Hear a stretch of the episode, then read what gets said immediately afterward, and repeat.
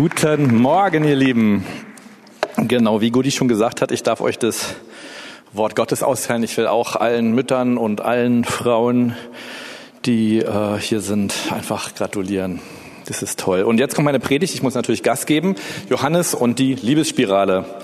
Äh, Johannes, ich fange mal an mit einer Bibelstelle. Johannes 13, 23 im Johannesevangelium, einer seiner Jünger aber, den Jesus liebte, hatte bei Tisch seinen Platz an der Seite Jesu.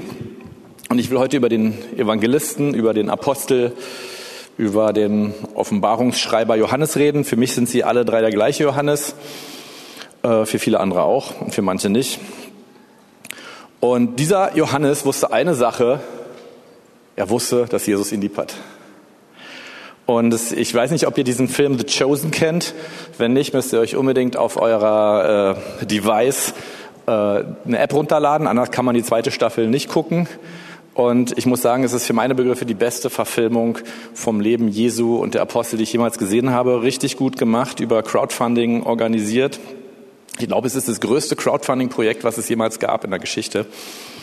Und dort gibt es einen Witz, weil da sitzt äh, Johannes mit Maria, der Mutter von Jesu, nach der Kreuzigung und er lebt, überlegt so, wie er, wie er sein Evangelium beginnen kann und welche Worte er wählt, wie er den Einstieg macht. Und äh, betonte damals auch noch, betonte nochmal so, dass er ja der Jünger ist, den Jesus lieb hat. Und dann meint Maria in diesem Film so, nein, nein, du, du bist der Jünger, der immer wieder sagt, dass Jesus ihn besonders lieb hat. Er hatte die anderen natürlich auch lieb, aber definitiv hatte Johannes diese Liebe, die Jesus für ihn hatte, er hatte sie definitiv ergriffen. Er hat sie für sich angenommen, er hat sich erwählt, diese Liebe zu empfangen. Und er ist dann eben auch am Tisch oder wo sie immer waren, er ist, er saß neben Jesus, er, er war sich nicht zu schade, mit ihm rumzukuscheln. Er hatte definitiv eine Beziehung und wir dürfen diese immer wieder und zuallererst über alles andere stellen. Und ich werde heute drei ausgewählte Passagen aus, den, aus dem Johannesevangelium nehmen, äh, weil Johannes dort Dinge betont, die den anderen Evangelisten, die die anderen Evangelisten nicht so auf dem Schirm hatten und die mich sehr gesegnet haben, die ich wahnsinnig spannend fand. Ich fange mal an bei der Bergpredigt. Da predigt Jesus über, über Dinge, die für seine Follower, seine Jünger, seinen erweiterten Jüngerkreis, für all die, die von ihm gehört hatten und die Wunder gesehen haben, sehr schwer zu verdauen waren. Und als er fertig war und dann gesagt hatte, äh, wer nicht mein, mein Fleisch isst und mein Blut trinkt, der kann nicht mein Jünger sein. Und spätestens mit diesen Worten äh, blieben nur noch zwölf Jünger zurück. Und im Johannes 6, die Verse 67 bis 69 lesen wir das dann auch sehr schön. Da sprach Jesus zu den Zwölfen, wollt ihr auch weggehen? Da antwortete ihm Simon Petrus, Herr, zu wem sollen wir gehen? Du hast Worte ewigen Lebens. Und wir haben geglaubt und erkannt, dass du der Christus bist, der Sohn des lebendigen Gottes. Und das ist schon mal richtig klasse. Jesus wurde von Petrus an seiner Beziehung zu Gott erkannt. Also Petrus hat gesehen, der Jesus hat eine Beziehung zu Gott und deswegen hat er Worte des ewigen Lebens. Er ist sogar der angekündigte Messias, der Christus, der Gesalbte. Und ich habe mich gefragt, was hätte Johannes gesagt an dieser Stelle? Und Johannes hätte hier vielleicht gesagt, Jesus, wohin sollen wir gehen? Du bist doch der, der mich lieb hat. Und das Interessante ist, dass Petrus beispielsweise Jesus gar nicht an dem einordnet, welche Beziehung Petrus, äh, Jesus zu ihm hatte. Und wir sehen dann auch schon in der zweiten Szene am Kreuz das Ergebnis. Petrus war nicht da, er hatte ihn sogar dreimal verleugnet. Und Johannes war der einzige Jünger, der bei Jesus mit am Kreuz stand. Der einzige männliche Jünger, muss ich dazu sagen. Es waren noch ein paar von den Frauen dabei. Und ich, was ich hier sagen will schon mal ist, es ist unsere Beziehung zu Jesus selbst als Person. Nicht als Wort Gottes, nicht als Retter, nicht als Messias, sondern unsere Beziehung zu Jesus selbst als Person, als Gott, die uns durch Krisen gehen lässt, die in Johannes schon so stark war, dass er gesagt hat, es ist egal, ob die mich jetzt, was sie machen, ich werde bei Jesus am Kreuz sein. Er war damit der einzige Jünger, der wirklich sichtbar Jesus am Kreuz gesehen hatten. Das hatten die anderen nicht. Und nach der Auferstehung wurde es noch spannender. Denn noch bevor Jesus sich überhaupt offenbarte, da rannten Petrus und Johannes zum Grab. Und äh, erst blieb der eine stehen und der andere ging rein. Und dann lesen wir diese markante Passage bei Johannes 20, Vers 8. Daraufhin ging auch der andere Jünger hinein, das war er selber, Johannes, der zuerst zum Grab gekommen war.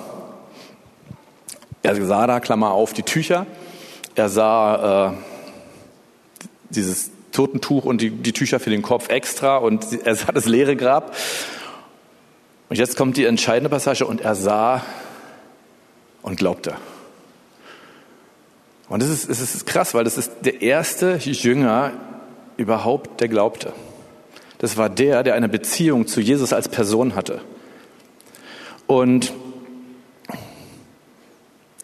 weil er, weil diese Liebe, die Jesus auch zu ihm hatte, ihm, ihn an ihm festhalten ließ. Jetzt wird es aber noch heftiger, weil wir müssen sehen, wenn wir jetzt weiterlesen, nach, nach der Kreuzigung, dann hat eigentlich fast eben bis auf eine Aufnahme keiner den auferstandenen Jesus überhaupt erkannt, als sie ihm begegneten. Jesus musste in seinem Auferstehungsleib nach der Auferstehung wirklich eine so andere Gestalt gehabt haben, dass man ihn äußerlich, wenn man ihn nur äußerlich kannte, nicht als den Jesus erkannt hatte, mit dem auch die Jünger drei Jahre gegangen sind. Und da gibt's ja dann ganz verrückte Szenen. Maria Magdalena, sie meint am Grab, wo Jesus sich ihr schon offenbart, sie, sie meint, sie redet mit dem Gärtner. Ja, es ist mit einer wunderbaren Direktheit in den Evangelien erzählt. Als am Abend Jesus den Jüngern erscheint, da haben sie Angst, dass sein Geist kommt. Und äh, Jesus muss ihnen erstmal die Wundmale zeigen, damit sie glauben können, dass das jetzt wirklich Jesus ist, der da kommt. Obwohl er übrigens durch die Wand kommt. Ne? Er kam oder durch verschlossene Türen hindurch. Noch verrückter wird's äh, mit den Emmaus-Jüngern zwei Jünger, aus, nicht aus dem engsten Kreis, äh, die Geschichte lesen wir auch in den Evangelien, die gehen einen halben Tag zusammen mit Jesus und sie erkennen ihn gar nicht. Und Jesus redet sogar Worte über den Messias, was alles passieren musste, was in den Propheten angekündigt wurde, und sie erkennen ihn einen halben Tag lang nicht. Und erst als er dann das Brot bricht, da merken sie, hey, das habe ich doch schon mal irgendwo gesehen. Äh, wie war das bei Johannes? Und bei Johannes war die Szene, die hatten wir schon bei Petrus, ich bringe sie aber kurz nochmal. Äh, Johannes und Petrus, die waren Fischer. Und es waren einige der, der Jünger des Herrn Fischer. Und sie sind fischen gegangen. Und sie kamen nach einer erfolglosen Nacht zurück, hatten nichts gefangen. Und nun hörten sie eine Stimme vom Ufer und da stand jemand und sagte, fahrt noch mal raus. Werft die Netze noch mal aus. Und dann machen sie das, obwohl schon der Tag angebrochen hatte. Und die Netze waren voll. Und nun kommen sie mit den vollen Netzen zurück und Johannes 21, Vers 7 lesen wir dann, dann spricht der Jünger, den Jesus lieb hatte, ja, jetzt wissen wir, wer das ist, also Johannes selber, zu Simon Petrus. Es ist der Herr. Er hat gewusst, der, der das gesagt hat, der, der da stand, er wusste, das ist Jesus. Er brauchte nicht diesen langen Anlaufweg, den die anderen hatten. Als nun Simon Petrus das hörte, dass es der Herr sei, gürtete er das Obergewand um sich, denn er war nur im Untergewand und warf sich in den See und schwamm dann zu Jesus hin. Aber er wusste nur, dass es Jesus war, weil Johannes ihm gesagt hatte. Er hatte selbst diese Offenbarung noch gar nicht. Und Johannes äh, musste durch diese Beziehung, die er schon zu Lebzeiten Jesus, zu Person Jesus hatte, nicht zu seinem Wort, weil er seine Predigten cool fand, nicht, weil er wusste, er ist der prophezeite Hamashia Yeshua, der Messias, der Gesalbte, wie immer er heißt, der, der kommen soll, um Israel zu retten.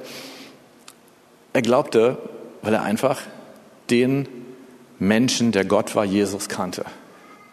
Und was ist nun die Kernbotschaft oder eine der wichtigsten Kernbotschaften von genau diesem Johannes? Die lesen wir jetzt beispielsweise in seinem Brief im 1. Johannes 4, 19 bis 5, 2. Wir können sie aber auch in den Evangelien an verschiedenen Stellen lesen. Das zitiert er dann Jesus, wir lieben ihn, weil er uns zuerst geliebt hat. Wenn jemand sagt, ich liebe Gott und hasst doch seinen Bruder, so ist er ein Lügner. Denn wer seinen Bruder nicht liebt, den er sieht, wie kann der Gott lieben, den er nicht sieht? Und dieses Gebot haben wir von ihm, dass wer Gott liebt, auch seinen Bruder lieben soll. Fangen wir mal an mit, er hat uns zuerst geliebt. Ich denke, im Er hat uns zuerst geliebt, da war Johannes Pro, der war Fachmann. Wenn wir es einem glauben, dann ihm. Keiner hat es so betont. Und was ich mit eigenen Worten, wenn ich Johannes so übersetze, hineininterpretiere, ist, dass er wirklich sagt, wenn wir wirklich zur Person Jesu durchschauen und seine Liebe für uns erkennen. Nicht, was er alles getan hat, sondern die Liebe, die er präsent im Jetzt und Hier für uns immer wieder hat. Wenn wir das erkennen und ergreifen, dann können wir auch diese Liebe, dann können wir auch diese Liebe für andere erkennen. Was ich hier sagen möchte ist, äh, wie ich auch auf diese Predigt komme, jetzt komme ich ja zu meinem Finale. Ich muss sagen, ich war in Beziehungsfragen jetzt nicht jemand, der sich so als Pro bezeichnen würde der Beziehung auch zu Freunden, zu Menschen, der sowas intuitiv irgendwie verstanden hat und da voll drin so äh, surfen kann, sondern äh, ich, ich musste mir das erarbeiten. Ich musste mir das wirklich erarbeiten, immer wieder. Und wie habe ich das gemacht? Eigentlich genauso, wie Johannes es beschreibt. Und gerade Johannes hat mich dabei immer wieder motiviert, deswegen auch diese Predigt mehr meine Geschwister lieben zu wollen. Und deswegen habe ich auch immer mehr Jesus als Person gesucht und gesagt, Jesus, zeig mir, wie das geht. Ich bin gerade an der Stelle als Mensch wirklich schwach, unfähig. Wenn ihr, ihr, habt, ihr kriegt es bestimmt alle besser hin. Ich habe es nicht so gut hingekriegt. Und der Punkt ist, wenn ich dann zu Jesus gehe, gerade mit diesem Wunsch zu sagen, Gott, ich will, ich will Menschen mehr lieb haben. Ich will, ich will, dass das, was wirklich in meinem Herzen auch an Liebe für sie ist, auch ankommt. Dann offenbart sich Jesus. Dann offenbart sich Jesus als Person und erklärt uns diese Dinge und lehrt uns diese Dinge. Und damit gehen wir los und dann kommen wir wieder zurück zu Jesus. Weil wir merken, okay, Jesus, jetzt brauche ich die nächste Lektion. Die erste war schon mal gut. Ich will weiter ein Lernender bleiben. Und das ist eine Aufwärtsspirale. Er hat uns zuerst geliebt. Wir erleben diese Liebe. Aber dann dann geben wir sie weiter und wir versuchen in Schwachheit andere zu lieben und wir kommen wieder zu ihm, weil wir andere lieben wollen und weil wir eigentlich merken, dass wir es so nicht hinkriegen, wie wir es wollen. Und deswegen, ich will, ich will jetzt auch nochmal so fragen, warum muss Johannes um alles in der Welt im Neuen Testament jetzt nochmal Gebote aufstellen? Wir haben nicht sehr viele Gebote im Neuen Testament, wenn wir genau hinschauen. Äh, hauptsächlich übrigens bei Johannes seine, sein Liebesgebot in unterschiedlicher Form in den Evangelien und in den Briefen formuliert. Und dann gibt es bei Paulus noch ganz wenige. Der Grund, und das ist auch das Thema meiner Predigt, der Grund, warum Johannes sagt, wenn ihr die Liebe Gottes erlebt habt, dann liebt auch eure Mitmenschen, weil das kein Automatismus ist. Wir werden nicht nur automatisch, weil wir die Liebe Gottes erlebt haben, beziehungs- und liebesfähig. Das werden wir nicht, sonst müsste Johannes dieses Gebot gar nicht mehr geben, weil es würde automatisch passieren. Und deswegen will ich euch zu diesem Zwischenschritt, der nicht groß ist, aber der entscheidend wichtig ist, den will ich euch heute mitgeben, nämlich, dass unsere eigene Schwachheit und Unfähigkeit uns in die Gegenwart Jesu zu Person, zum Menschensohn Jesus führt, weil wir aktiv sagen, Gott, lehr es mich. Deswegen habe ich vorhin gesagt, wir können die Liebe Gottes für andere Menschen erkennen. Die wird Gott uns aber erst zeigen, wenn wir ihn darum bitten. Und deswegen gibt es dieses Liebesgebot von Johannes, sonst müsst ihr es nicht immer wieder schreiben. Ich möchte euch ein Beispiel nennen, ein schmerzhaftes Beispiel hier aus der eigenen Gemeinde. Wir hatten 1993 eine mächtige Ausgießung des Heiligen Geistes. Ja, ich frage nochmal, weil es mir immer so Spaß macht, wer war damals dabei? es gibt noch ein paar Hände, ja. Okay, wer war in der Susa Street Erweckung dabei? Ja, ich sehe keine. äh, Wäre spannend, wenn sich jetzt jemand ernsthaft melden könnte, aber dann wärt ihr auch ganz schön alt schon. Ich, war selber in diesem ersten Gottesdienst drin, da war das für mich noch ganz merkwürdig. Äh, ich, ich hatte nämlich Technik und äh, schob eine Videokassette von Claudio Freison ein in den Videorekorder. Ihr Jüngeren, ich erkläre euch jetzt, was das ist, könnt ihr mal googeln. Äh, und dann lief über, wir waren echt eine moderne Gemeinde damals schon, ja, 93, und wir hatten schon so ein Beamer-Ding an der Wand. Richtig schick. Und dann kam diese Grußbotschaft aus Argentinien und danach ging der Gottesdienst irgendwie nicht mehr weiter. Keiner kam auf die Bühne, keiner wusste, was er machen sollte. Dann fing im Gottesdienst an, Leute zu lachen, von den Stühlen zu rutschen. Sie fingen an zu weinen und auf jeden Fall merkte jeder, der Heilige Geist hat uns in einer neuen Art und Weise heimgesucht. Und ich weiß, Wolfert war an dem Abend nicht da, der war irgendwie auf, auf Gastrednerreise und am nächsten Sonntag war er denn da und äh, er hat es nicht zur Kanzel geschafft. Er wollte unbedingt noch seine Bibelstelle vorlesen, hat sich da irgendwie so hier so, so lang, also es war nicht hier, war noch in der Babelsberger, hat sich dann da lang gekrabbelt und an der Kanzel hochgezogen und hat dann aus seinem Mund so eine Mischung aus Lachanfall und Bibelstellenverlesung gehört. Das war es dann aber auch mit der Predigt schon. Reichte auch, weil danach haben wir alle gelacht und geheult und einfach die Gegenwart Gottes erlebt. Und äh, auf der einen Seite ist Predigt deswegen auch so eine Predigt, weil damals hat Gott so krass gewirkt unter uns. Es hat aber nicht dazu geführt, dass wir den Fokus darauf gerichtet haben, uns einander mehr lieb zu haben. Dass wir in dieser Zeit gesagt haben, Gott, und jetzt offenbar mir, wie kann ich die Welt da draußen, meine Geschwister mehr lieben? Und dadurch ging das ganze Ding sogar sehr nach hinten los. Es kam Streit, weil aus welchem Grund auch immer. Und das Ergebnis war, der Heilige Geist verlangsamte sein Wirken wieder. Und ihr Lieben, das war ein Beispiel, aber der Grund, das bleibt nicht beim Beispiel. Die Gemeinde ist das Gefäß, in das sich der Heilige Geist immer wieder ausgießen möchte. Und übrigens, Gott ist ein Gott der zweiten Chance. Amen. Ich glaube, dass Johannes auch dieses Liebesgebot so betont hat, damit Pfingsten nichts Einmaliges ist und dass auch unsere Ausgießung, die wir hier hatten, nichts Einmaliges ist, sondern sich wiederholt und wiederholt. Und Gemeinde ist die Summe der Jünger an, und Jüngerinnen natürlich an einem Ort, die sich zu dieser verbindlichen Liebe entschieden hat. Vielleicht ist euch das gar nicht bewusst. Wir sind eine geistliche Familie und als geistliche Familie sind wir genau mit dieser Liebe, die wir uns von Gott holen, weil wir sie füreinander haben wollen, zusammengebunden. Weil wir sagen, ich, ich will beim anderen die Fehler zudecken. Ich, ich will den anderen wertschätzen. Ich will Interesse am anderen zeigen. Ich will dem anderen helfen, wo er Not hat. Ich will ihn respektieren. Ich will ihm vergeben, da wo ich ihm vergeben muss. Ich will um Vergebung bitten, da wo ich Vergebung brauche. Das, das macht Gemeinde aus.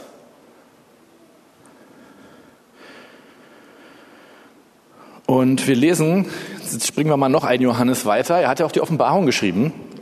Da war jetzt schon ein bisschen Zeit rum. Und äh, am Anfang der Johannes-Offenbarung lesen wir einige Kapitel, die sie, die Sendschreiben an die sieben Gemeinden. Und auch da muss Johannes diesen Punkt immer wieder betonen. Und ich mache das auch nicht mit dem erhobenen Zeigefinger, sondern damit wir uns das von Gott holen. Wir können Liebe nicht selber machen sondern dass wir uns immer wieder bewusst diesen Fokus darauf setzen, Gott, ich brauche aber auch die Gemeinschaft mit dir, damit ich meine Feinde lieben kann, meine Freunde, meine Geschwister, meine Ehefrau, mein Ehemann, je nachdem, äh, welchen Geschlechts ihr seid. Und Ephesus, Ephesus war zu Beginn, wir kennen den, den Brief an die Epheser von, von Paulus, da ging die Post ab am Anfang. So richtig heftig die Post ab. Da gab es Menschen, die sich für Jesus entschieden haben, noch und nöcher. Und in der Offenbarung 2, die Verse 4 bis 5, sagt uns dann Johannes, prophetisch, von Jesus, aber ich habe gegen dich, dass du deine erste Liebe verlassen hast.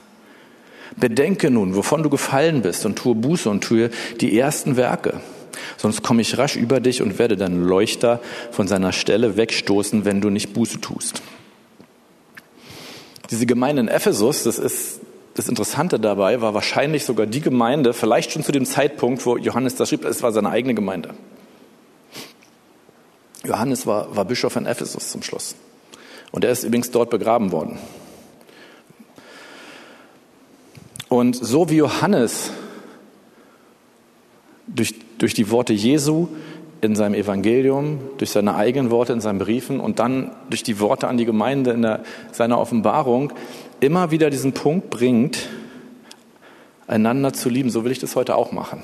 Und versteht mich richtig, ich mache es eben nicht mit irgendeinem erhobenen Zeigefinger. Ich, ich will euch sogar was ganz Ehrliches sagen. Ich bin total begeistert, weil ich glaube, wir sind an dieser Stelle gerade auf einem ganz tollen Weg als Gemeinde und ich spüre das.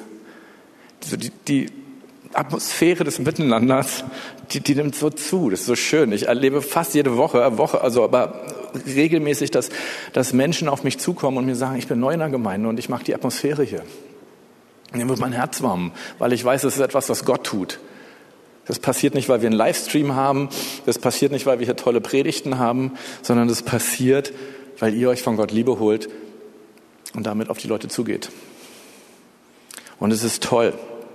Und das ist die Grundlage dafür, äh, wie viel Zeit habe ich noch? Oh, jetzt muss ich ganz schnell flüstern, ich bin aber auch schon am Ende. Das ist die Grundlage dafür, dass der Heilige Geist diesen Kelch Gemeinde, dieses Gefäß, wieder neu mit seinem Geist füllen kann. Und deswegen will ich euch wie Johannes heute immer wieder daran erinnern, holt euch die Liebe für eure Mitmenschen, für die ihr die nicht mögt in der Gemeinde, gerade für die, die ihr komisch findet, holt euch diese Liebe von Jesus, sie ist da. Und dann sehen wir in der, dem anderen, des, des anderen, wo er ein komplett anderes Gabenprofil hat, ja, was vielleicht komplett entgegengesetzt ist, wo der komplett anders tickert, sehen wir nicht mehr, oh, ist ja komisch, sondern wir sehen die Bereicherung für uns selber. Doch wir merken, von dieser Person kann ich etwas lernen, weil ich diese Dinge nicht in meinem Gabenprofil habe. Aber wir müssen uns als Gemeinde, und hier benutze ich ein, ein Müssen, ich sage sonst meinen Theologiestudenten immer, benutze nie Müssen im Gottesdienst, hier nehme ich ein Müssen, wir müssen uns immer wieder gegenseitig daran erinnern, dass wir lieben wollen und uns dafür diese Liebe von Jesus holen. Und das ist eigentlich mal eine sehr einfache Botschaft mit dem tiefen, stetigen Wunsch, dass wir mehr an Gegenwart Gottes hier erleben, weil wir genau so Gemeinde leben. Amen.